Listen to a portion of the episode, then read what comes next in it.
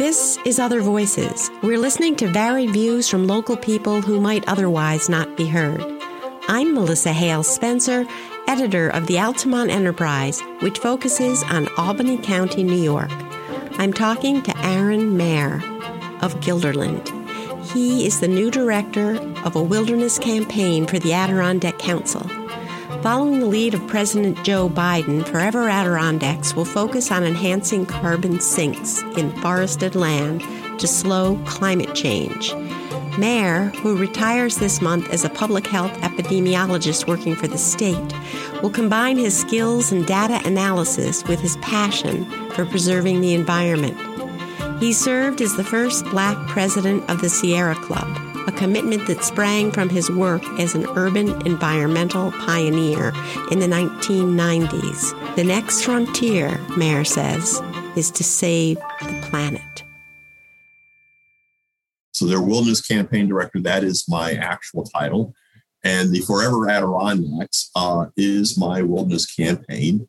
And what it does and what it is to holistically rise to meet the challenge of not only bringing wilderness and open spaces into the fight for preventing the effects or worse effects of climate change, but to do that in a way that not only does it protect the wilderness, which is really the core mission of the Adirondack Council, but do so in a way that it provides jobs as well as the infrastructure and capacity for clean water, and as I say, all the tributaries and all of the headwaters for various municipalities and communities who rely upon the clean water resources right now for their potable water supply.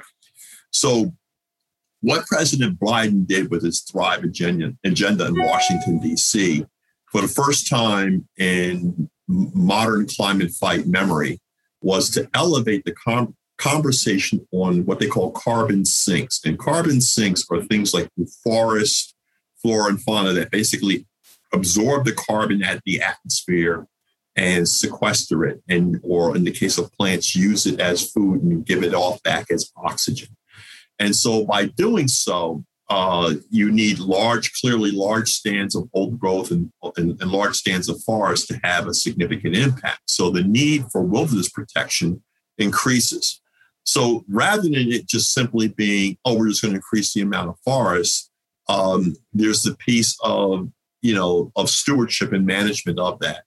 And so one of the things that New York State is rich in is wilderness areas and open space. And the Adirondacks absolutely can fit about a dozen of our biggest national wildlife monuments inside the Adirondacks. It would be, if the Adirondacks were a state, it'd be like the size of a Vermont. And and so it is a massive area, but the Adirondacks is not only just wilderness, it's a combination of towns, municipalities, and varying forms of public-private use, in the form of farms and other pieces that make up the Adirondacks and the area inside the Blue Line. So with that diverse range of usage, the key is how do you harmonize all these needs to meet this national challenge? And what's great about this national challenge is not the call for, but the president's investment in infrastructure piece. He's going to be setting aside, perhaps up to $1 trillion in infrastructure investment. And right now is the horse race that begins when communities start to delineate and quantify and identify what they call the projects that make the goal of forest expansion and carbon sink expansion jive with his Thrive Agenda. So you're going to try to save forests, but also create jobs. And so mine is to build a coalition of partners that start to define and identify all the jobs that are essential to successful forest and wilderness management and connectivity.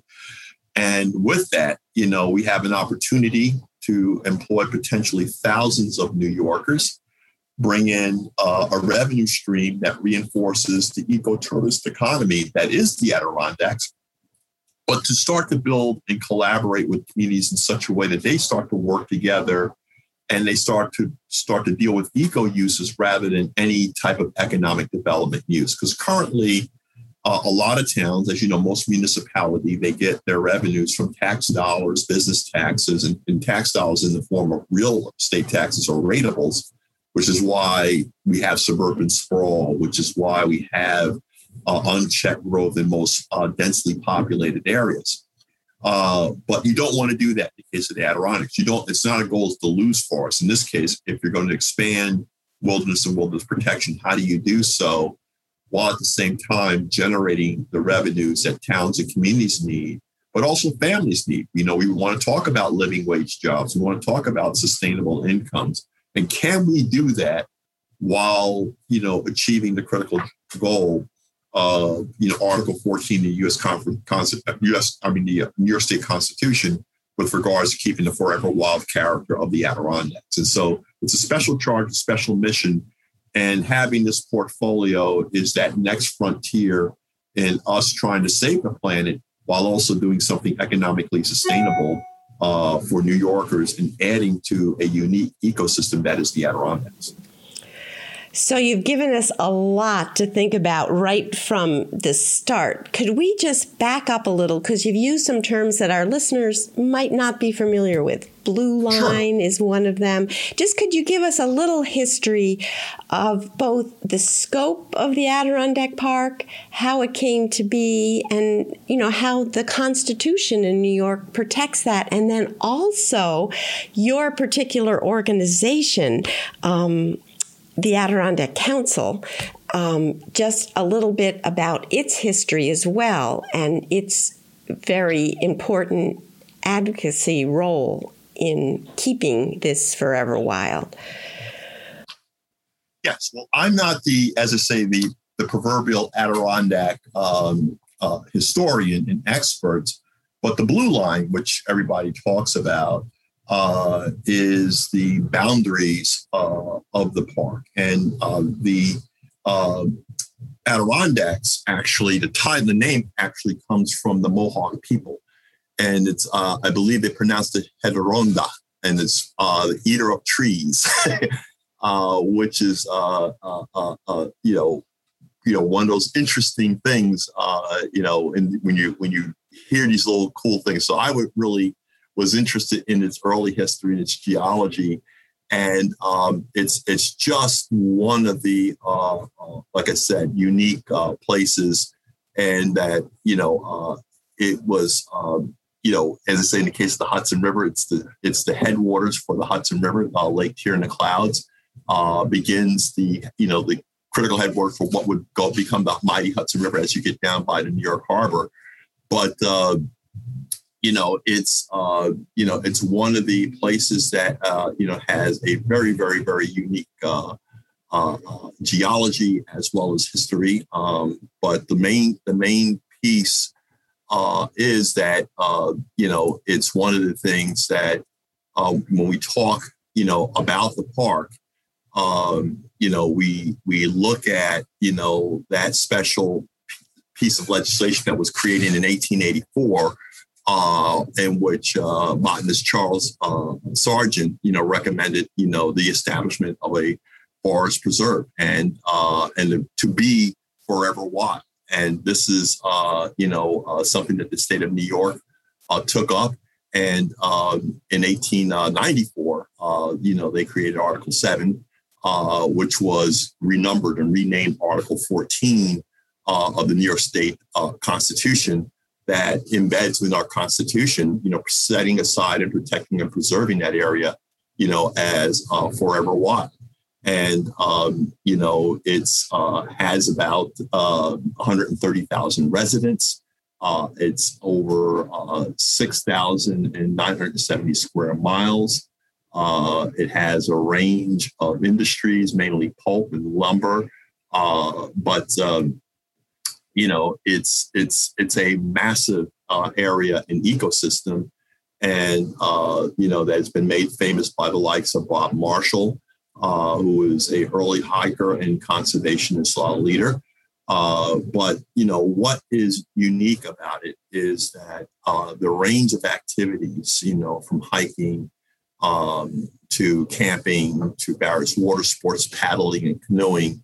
It is very unique. It has, the Wild Center, for example, up at Tupper Lake, is one of the critical, tools that I've taken all my daughters to. You have the Adirondack experience in Blue Mountain. So there's there is a whole host of things and activities that are there. Clearly, everybody from the Winter Olympics of 1980, Lake Placid, and right outside of Lake Placid, ski jumps Mount Hohenberg. Where they had the famous bobsled runs. And yes, my daughters, they had a youth program in Albany where kids from the inner city could go up and actually use the order or the Olympic development agency facilities.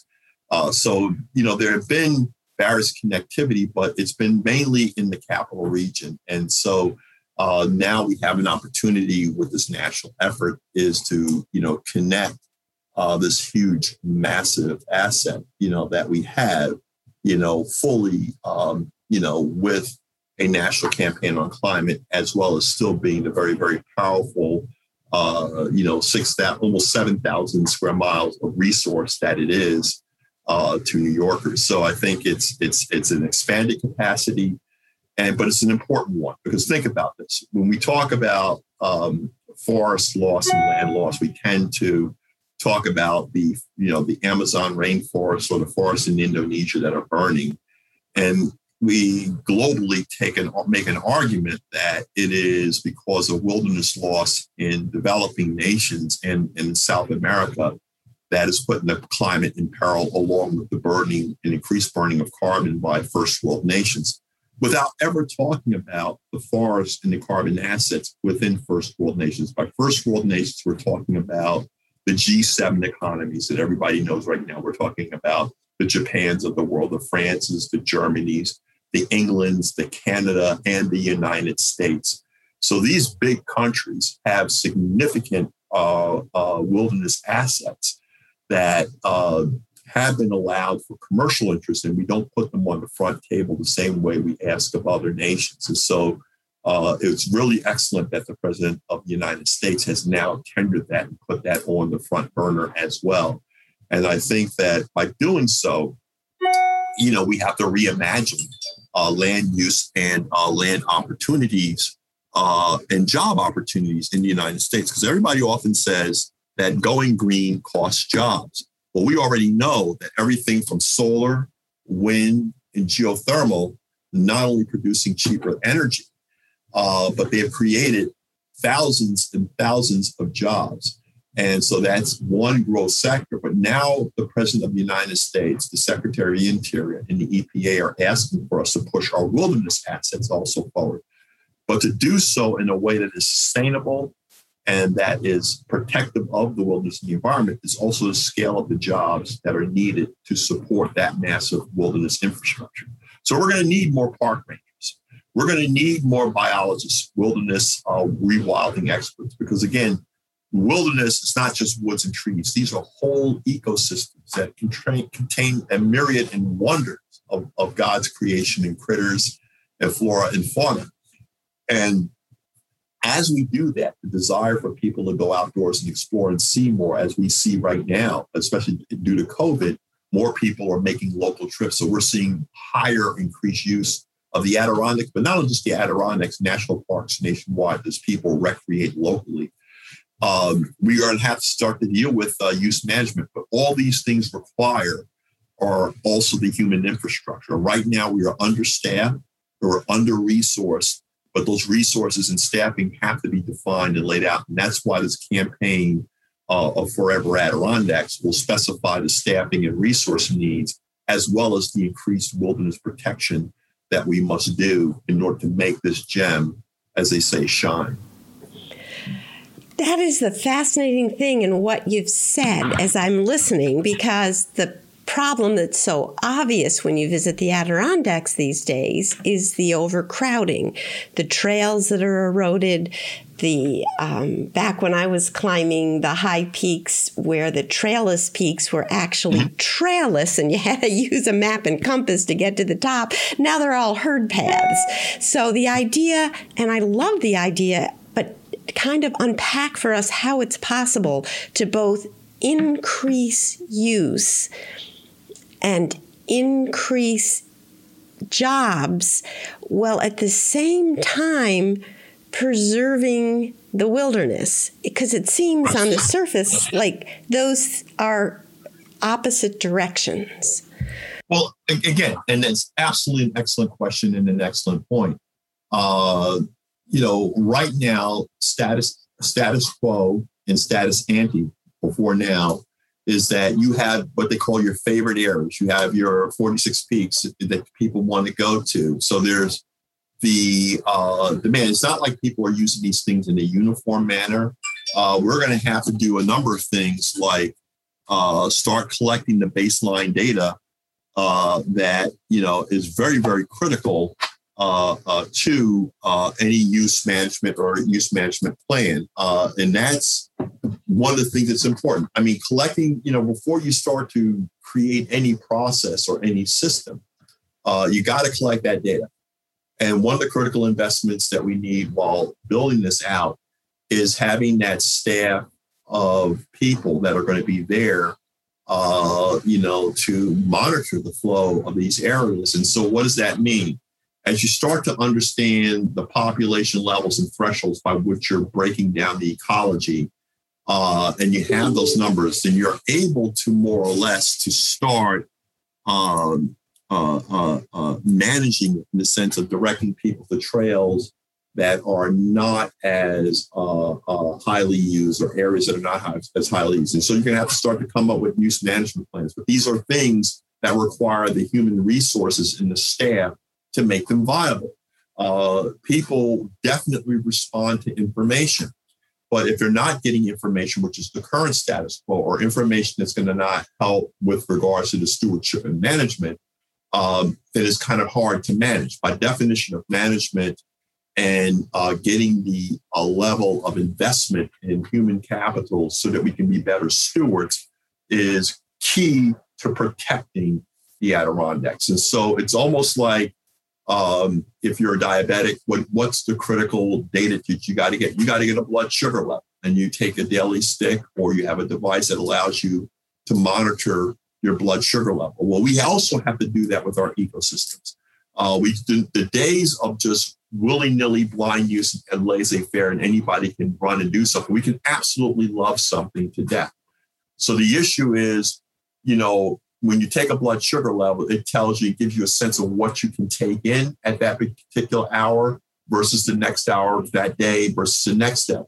So the good thing about any meter or monitoring, it then allows you to distribute people and populations to areas that are less used. And so it allows for the ecotourism industry to say what towns they should be pushing and promoting if one particular area is saturated with a big population.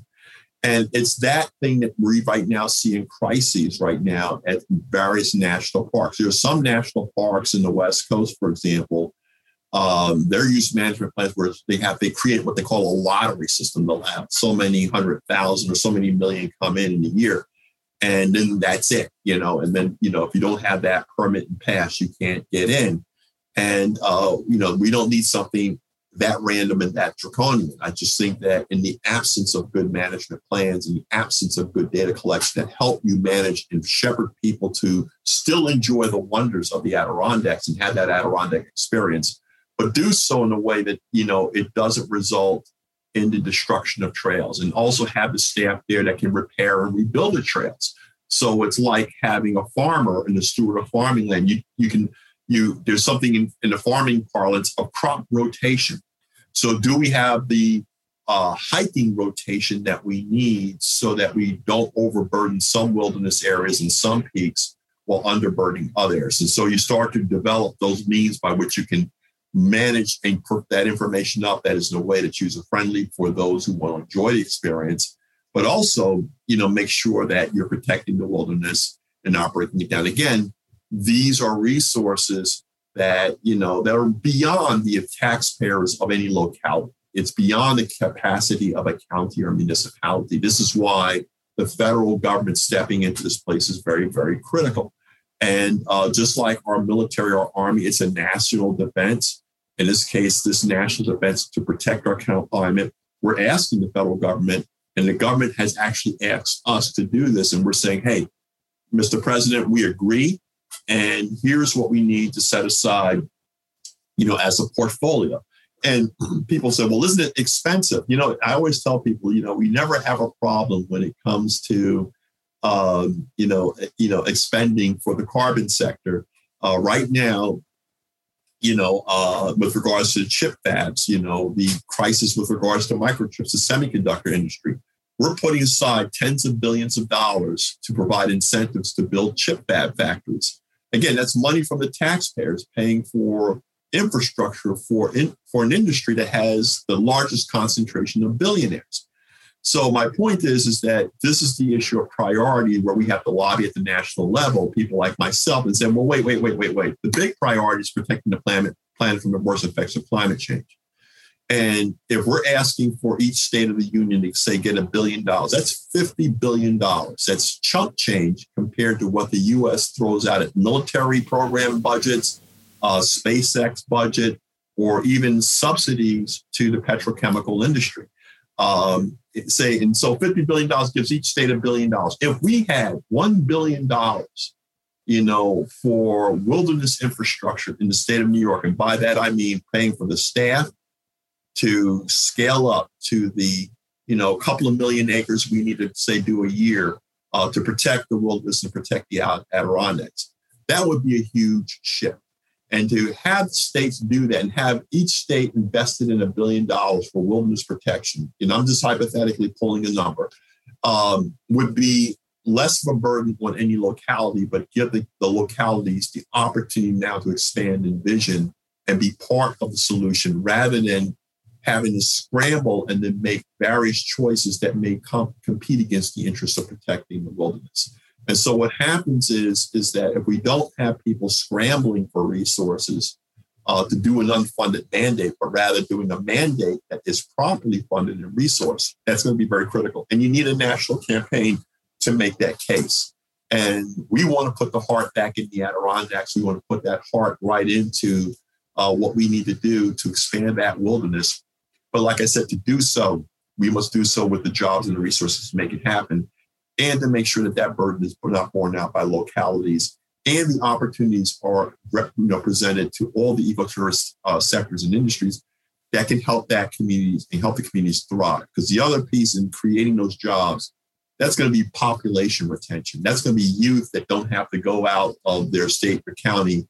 They're going to find those jobs in a community that they've grown up in, that they love, and can now help thrive.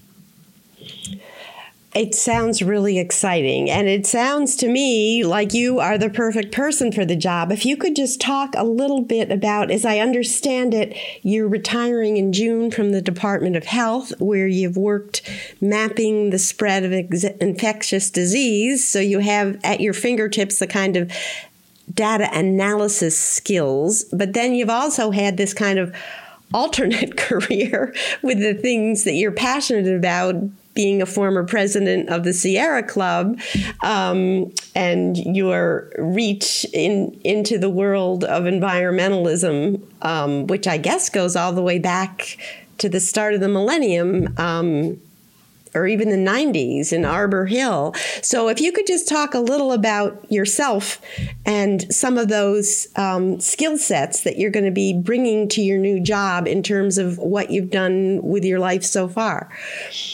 Sure, Melissa. Actually, my career and venture into the environmental movement began when I moved here and brought my family here in 1987. And it was one of those unintentional accidents of fate, but it was a blessed one. I then was working for the State Department of Social Services. I was a data systems manager in Medicaid. And so a lot of the programs that I dealt with, did a lot of the actuarial financial cost accounting of medical expenses, and I tracked in particularly fraud. And a lot of the work I did was really the baseline stuff that led to managed care as we know it today. So in tracking fraud and tracking how people utilize their healthcare service, I was able to actually every year predict what the average person would use and utilize in medical services. And so we had an estimate on average cohorts and populations by age, gender, and race. And these things became, very, very important baselines. And then, as you know, with the change in government, when the Pataki administration was brought in, Medicaid was merged with the New York State Health Department.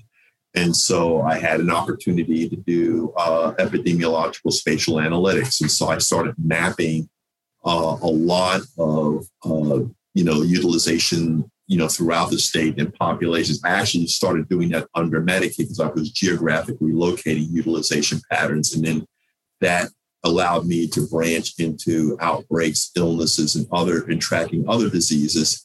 And so that allowed me to dovetail seamlessly. So I went from the Bureau of Medicaid and Medical Assistance into the Bureau of Chronic Disease Evaluation and Research. So I did an internal career change there. And that, again, a couple of good things that maybe, folks seen on TV but did not know about, one period with the height of 9/11. I was part of the spatial analytic team that was down at Ground Zero to remap and recreate Ground Zero, because Building 7, when it collapsed along with the two World Trade Centers and other infrastructure there, that was where all the maps and plans of digital assets on Manhattan and in the lower part of the state were stored, and all that was destroyed.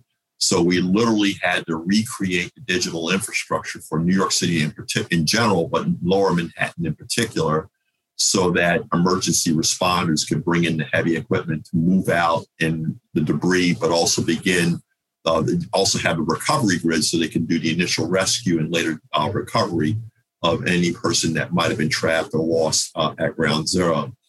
So that was one piece of my story career with the health department. The other piece was the Ebola outbreak. So one of my expertise in that area was coming up with the methodology that allowed them to track populations as they're moving and migrating within the transit systems, in this case, air and ship or whatever have you.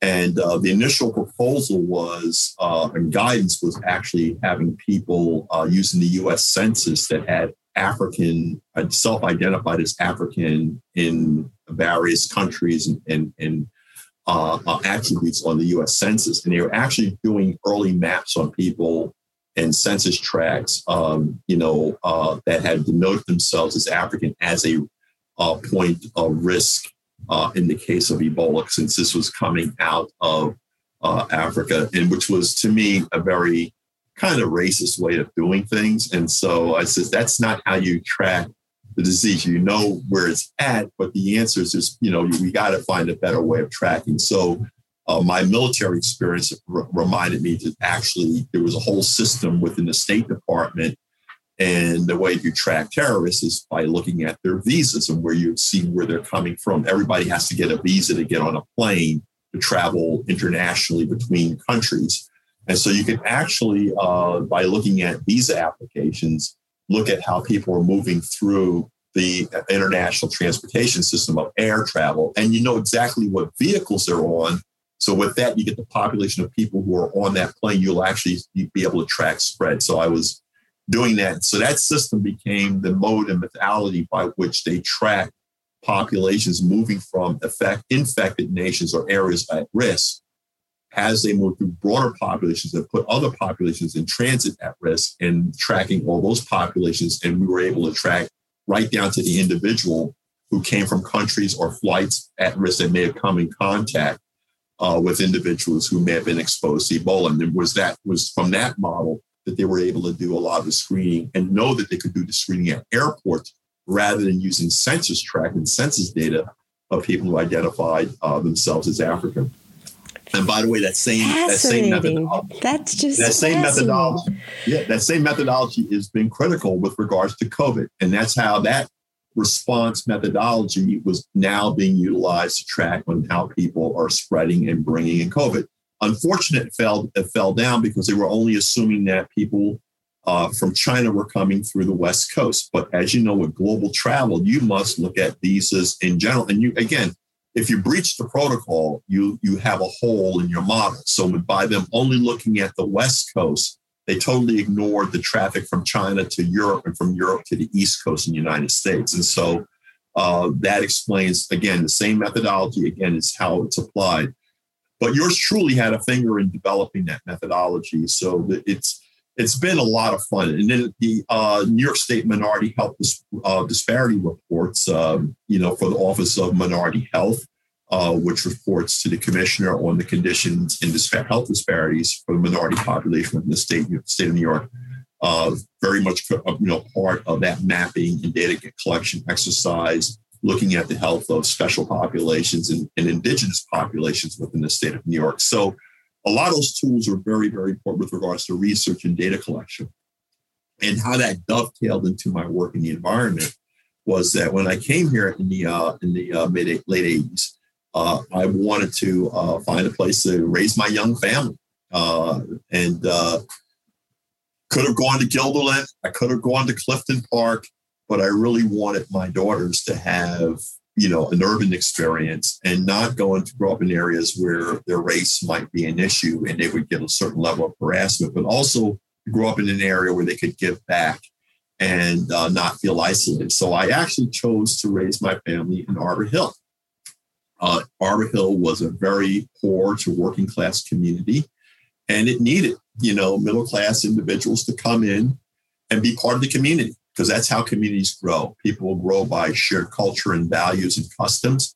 And so, the best way for a working class kid or a poor kid to look to middle class is have somebody from middle class as a neighbor. And so, I was able to build a home right between Livingston Middle School and Arbor Hill Elementary School on the hill of Dudley Heights. I did not know that wasn't the prevailing wind pattern of something called the ANSWERS Incinerator, which is the waste to energy incinerator that burned garbage for an 8-county region in the capital region. And my home happened to be in the prevailing southerly wind pattern for when they incinerated garbage during any warm weather day and during the summer. A southerly wind is the wind that's coming at the south, blowing north. A northerly wind is a wind blowing north, added a north blowing south. So during the summers and warm weather days, that garbage would go north. And since the technology, so-called state of the art, was supposed to carry the incinerator plume aloft or over in the air, because it was built in Sheridan Hollow, it did carry it aloft, but the stack was below street level of the heights of Capitol Hill, which is the state office complex to the south. And I lived at the north where Livingston Middle School and Tivoli Park is at. Those two hilltops were above the smokestack. And that smokestack pretty much burned and the smoke traveled pretty much at street level. And my older children, were developed something called environmental asthma, meaning that the acidic gas and nitrous oxide and all the other things that were coming out of that incinerator, injured their lungs, their developing lungs.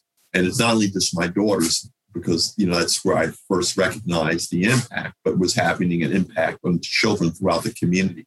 I also noticed that since my house was a new house, that the paint was peeling off of my home. So one of the things about sulfur dioxide in very cold conditions, and like in the evening in the cooling, it becomes like sulfuric acid, and it actually can eat and pitch and peel your paint on the house, your car, and everything else. So because of the rich concentrations, it's also a very powerful lung irritant. So it was because my babies were injured that through research, and then I started being a researcher, I started collecting information to find out what was going on and what was the impact and how big and great and vast it was. I traced it to the ANSWERS Incinerator. And not only did I find it to be a powerful lung irritant with regards to asthma and other conditions, It also threw out a lot of metals, mercury and lead. So a lot of children within the prevailing northern and southerly wind pattern were developing elevated blood lead levels, and they were having to be chelated, taken to Albany Med. And people attributed to lead paint in housing, but actually it was the incinerator that was the root cause of a lot of the elevated lead in the community. So that's what thrusted me into the battle against solid waste incineration. And since I live at Tivoli Park, not only was it having an effect upon us, but it was having an effect upon the flora and fauna in the park. And I tapped a dear friend of mine, Ward Stone, who was a wildlife pathologist working for DEC. He looked at the flora and fauna in Tivoli Preserve. And, you know, being a scientist, you know, he had his doubts about what the cause would have been. But when he got into the field and started collecting data, and he did soil samples, water samples, dust samples, and not only did he find the lead, but he also found the dioxins and furans and other things that were in the soot. And he was able to fingerprint the soot to garbage incineration ash. And we went all the way down to take samples from the incinerator, which was always open and the dust was blowing out, and along the streets and stuff. So we were able to fingerprint it right back to the incinerator. This is what good science can do for you. And with that, I became an activist involved in the environmental movement. Now, the reason why I got involved in the environmental justice movement, because environmental justice movement recognized that, you know, even within the environmental movement, people of color and communities of color are treated differently with regards to protection solely because they're race. And so I first went to a couple of big environmental organizations thinking that they would be, you know, willing to get involved in a solid waste incineration issue. And one of the questions I was asked at an organizational meeting by a woman who was white in lower Manhattan in trying to get them to assist us in Arbor Hill was, did I go to the NAACP to seek help before I went to them? So with my race and who I should, that I should contact a Black civil rights organization rather than an environmental organization, it underscored the fact that my race mattered, even in their calculation of whether or not to provide any assistance. A number of activists who were at that meeting were pretty outraged by how I was treated, and they actually came to our aid in the community of Arbor Hill, and they actually helped us develop our campaign. And so I made a commitment to join that organization once we were victorious, and I knew we would be in our fight against the incinerator. But I also wanted to join the organization to make sure that no person of color would ever go through that treatment again. And that organization was the Sierra Club. And so that's how I became a member of the Sierra Club, not because it's an environmental organization, but because that culture at that time was unwelcoming and turned me away. But there were other people who had the deeper respect for the environment and humanity who were outraged and offended, and they stepped up in the breach of those who stepped back and stepped away. So I would eventually go on to step into that organization and to begin what would become pioneering work of diversity, equity, inclusion, which is now the rave of the current 21st century environmental movement. But back then, I was the lonely voice, you know, in that fight, pioneering and blazing away. And so just like with the climate fight, going to Paris, connecting jobs and clean jobs, I've been a pioneering voice on many of these forums and fights. And so I always recognize that when you begin something, an important action that's going to be transformative of human society and transformative on how we act and how we interact with one another and how we depend upon one another, I've always, taken those opportunities to try to live them to be the highest of caliber, but also to have the greatest of impact. So too with this movement of joining, the work with regards to the Adirondacks. So when joining the Sierra Club, I began a lot of my, not only environmental activism, but a lot of wilderness protection work. I led, what would become the Friends of Clean Hudson, which would become the Hudson River Campaign to clean up the Hudson River, which sparked the dredging of the PCBs from the Hudson River. I helped found and led coalitions all across the state and all across this country, engaging in various capacities from protecting everything from farmers to offshore oil riggers and drillers, and trying to get them to engage in advocacy for offshore wind. So there are many places and spaces with regards to increasing national monuments and national wilderness protection areas that I've been part of those conversations. And again, a unique voice that starts off as a pioneer, but you work really not to be a pioneer, but to make it the norm. So knowing that it takes pioneering activity to create population activity. So it is, to me, it's the same old drum. You know, I'm actually singing the same old song, actually, and it's just a different chapter. So in singing in this pioneering opportunity to fight the worst effects of climate change and expanding wilderness to do that, creating jobs and clean water infrastructure and resources for the community. You know, this is another, you know, what is old is new again, because I'm not the first guy that did this.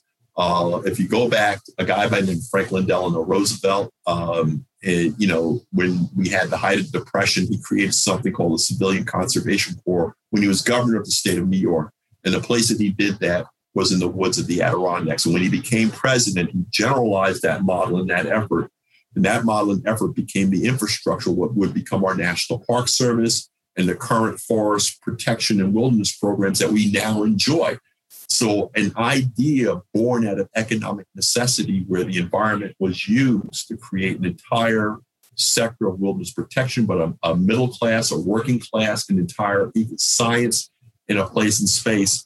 Again, it came from the economic needs of the Depression, but we got a very powerful green good. And now we must turn to that very green good, that same model of economic opportunity and prosperity, so we can now save the planet and save humanity. Those are perfect closing words. I usually ask for a closing statement, but what could be better than that? Thank you so much, Aaron Mayer. You are a philosopher as well as a scientist, activist, and environmentalist. Do you have anything further for a closing word? Well, the thing is that, you know, as a person who's inspired by John Muir and the likes of Wendell Berry, you know, I think that, you know, good environmentalism and good environmental stewardship is not protecting the environment at the expense or at the exclusion of humanity, but wholly, holistically including us. I'm a descendant of farmers from the Blue Ridge Mountains of the South, as well as farmers from the hill country of Westmoreland, Jamaica, and immigrant farmers. And so the wilderness and wilderness protection has been an intergenerational strain. I'm a kid from the Hudson Highlands. Who would have thought a kid from the Hudson Highlands would now be an activist connecting to the headwaters of Lake Tear of the Clouds? So it is a blessing and a gift that has been restorative to my life, critical to my family's survival. But now it's critical to all humanity's survival. So I say, go in, lean in, and let us expand this wilderness. And more importantly, let us, you know, really push back and be serious and intentionally serious about our efforts as a country and as a people with regards to the worst effects of climate change. And here's the thing, New York State and all of us are frontline communities in this fight.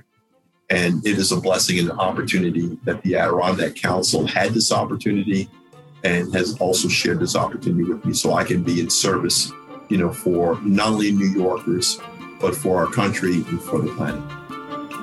Thank you. Thank you.